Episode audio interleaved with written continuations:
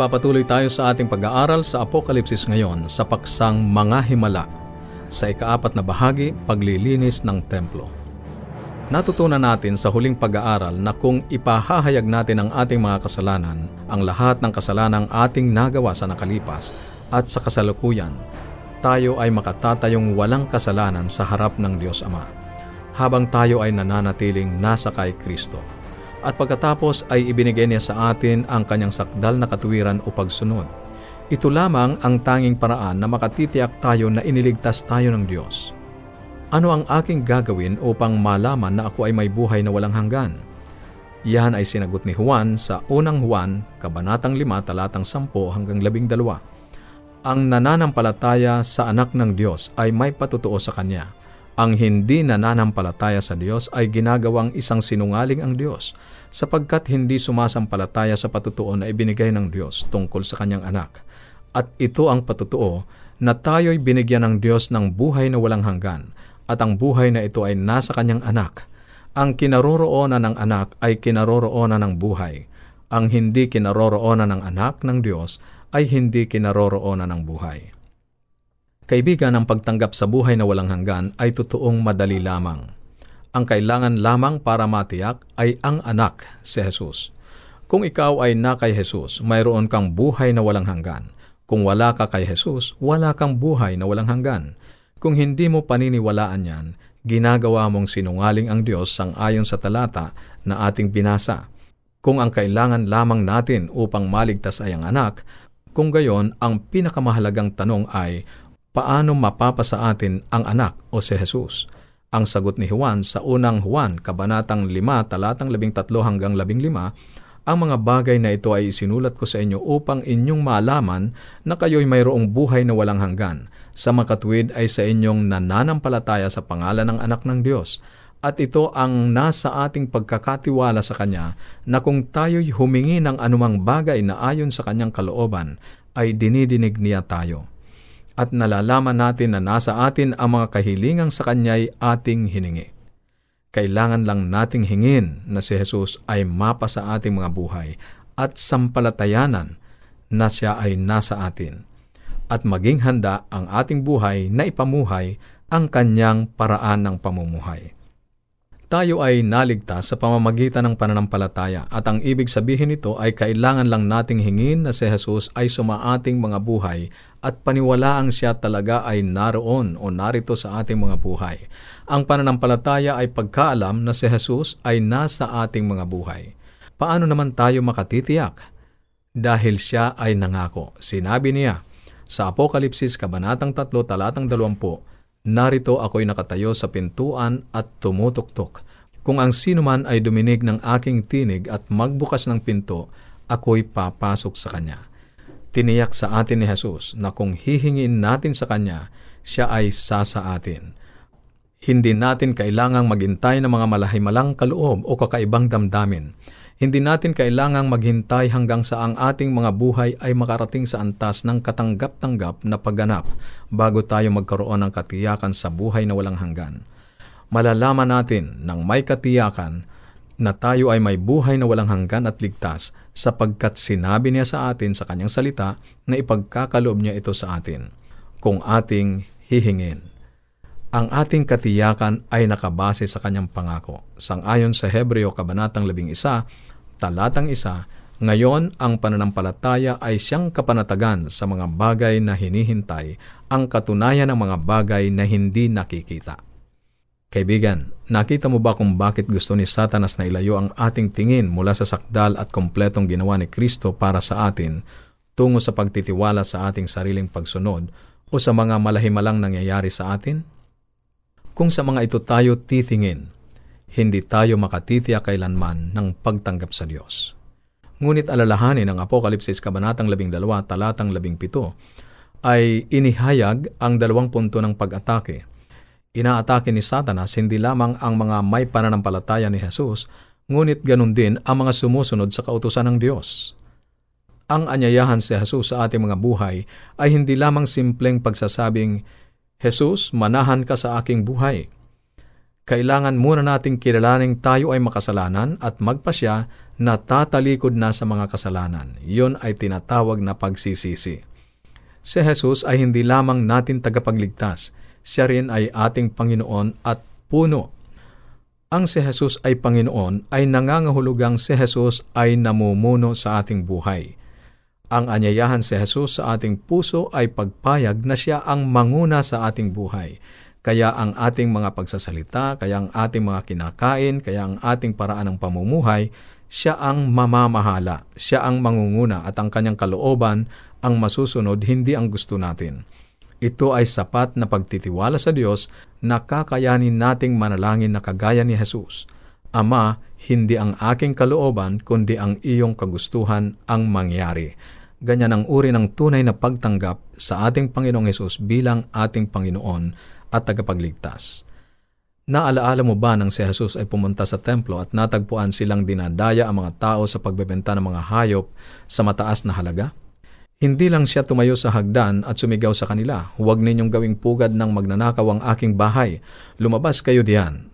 Hindi, pumasok siya sa loob na may pamalo at sila ay pinalaya sa templo. Itinaob niya ang kanilang mga lamesa at hinabol palabas ang ipinagbibiling mga hayop. Palagay ko'y nakita na natin ngayon, tayo ang mga templo ng banal na Espiritu. Nais ni Jesus na manahan sa ating mga buhay. Hindi siya mag-aantay sa labas na sumisigaw, lumabas muna kayong lahat diyan na mga kasalanan bago ako pumasok. Hindi.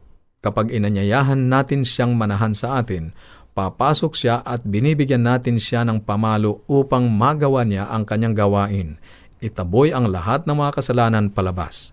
Kapag siya ay pumasok, mayroon tayong buhay na walang hanggan. Kahit na nililinis pa niya ang ating mga kalat, sapagkat siya na may anak ay may buhay. Natitiyak ko na habang nililinis ni Jesus ang templo, ang ilan doon sa mga kambing at tupa ay nagtatakbuhang palabas sa unahang pinto at ang ilan ay muling papasok sa dakong likuran at muli niyang itataboy na palabas. Ganon din sa atin, ang ilan sa mga kasalanan na kanyang itinaboy ay muling bumabalik. Ngunit kapag siya ay bumalik, hindi natin sila pinagpapasensyahan o sasabing hindi sila mahalaga. Aaminin natin, ikinokumpisal natin, nagsisisi tayo at inaangkin natin ang kapatawarang kanyang ipinangako.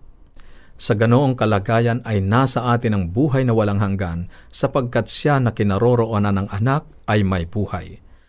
Nakita mo kaibigan, ang ating buhay na walang hanggan ay hindi nakadepende sa kung gaano tayo kabuti. Ito ay nakasalig sa kung gaano siya kabuti. Habang siya ay nasa atin, mayroon tayong buhay na walang hanggan. Habang pinahihuntulutan natin siyang patuloy na linisin ang ating mga kasalanan, mayroon tayong buhay. Ngunit kung sabihin natin, Jesus, nakikita mo ba yung kambing na batik? Hayaan mo lang siya dyan. Huwag mong paaalisin. Gusto ko siya. Iyon ay katulad ng pagsasabing, Jesus, ibalik mo sa akin ang pamalo at gusto kong ako ang masusunod ngayon. Kapag tinanggap natin si Jesus at hiningi nating siya ay pumasok sa ating buhay, dapat tayong maging handang sundin siya ng nagmamahal na pagsunod. Sa katotohanan ay sinabi ni Juan, sa unang Juan, Kabanatang 2, talatang 3 at 4, sa ganito'y nalalaman natin na siya ay ating nakikilala kung tinutupad natin ang kanyang mga utos. Ang nagsasabing nakikilala ko siya at hindi tumutupad ng kanyang mga utos ay sinungaling at ang katotohanan ay wala sa kanya. At sa Juan, Kabanatang 14, Talatang 15, sinabi ni Jesus, Kung ako'y inyong iniibig, tutuparin ninyo ang aking mga utos. Ang pagsunod ay hindi makapagliligtas sa atin. Ito ay bunga ng ating pagiging ligtas. Bilang karagdagan, ang pagsunod ay pagsusuri kung totoo o hindi tayo naniniwala sa Diyos. Nang kainin ni Eva ang bunga, ipinakikita lamang niya sa kanyang mga kilos na hindi siya lubos na nagtitiwala sa Diyos. Kahit na sino ay maaaring maniwala na si Jesus ay ang tagapagligtas. Kahit ang demonyo ay nalalaman at pinaniniwalaan iyon, ngunit ang paniniwalang intelektual ay hindi sapat. Ang taus-pusong paniniwala ang siyang nagliligtas sa atin ang uri ng pananampalatayang umaabot at tinatanggap si Jesus sa kanilang buhay bilang Panginoon ang nagliligtas sa atin. Hindi ibig sabihin ito na hindi tayo kailanman nagkasala o nagkakasala. Bagamat paulit-ulit tayong natitisod at bumabagsak at nakagagawa ng mga pagkakamali sa ating pakikipagpunyagi sa kasalanan, makatitiyak tayo na siya ay naroroon habang pinananatili natin ang salubin ng pagsisisi o pagkalungkot sa ating mga kasalanan. Sa panahon lamang na sinasadya nating talikuran siya, sa puntong iyon, hahayaan niya tayong kumawala. Ito ang nananatiling pag-ibig ng Diyos.